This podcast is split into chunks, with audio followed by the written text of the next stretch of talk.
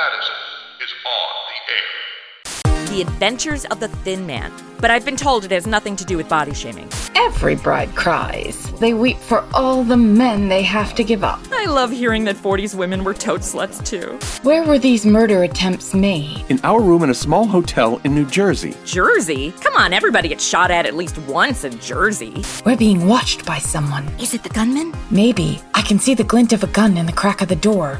Ah! Madison! His shirt's bleeding blood! I love you, darling. Come on, you're married! What would Nick say? And no, he can't watch. Murder a girl at her own wedding? What kind of character do you think I am? Seriously, Nora, there's a code. I like her. She did just shoot at us.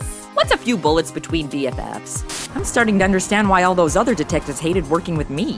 Visit our website at madisonontheair.com or find us pretty much any place podcasts can be found.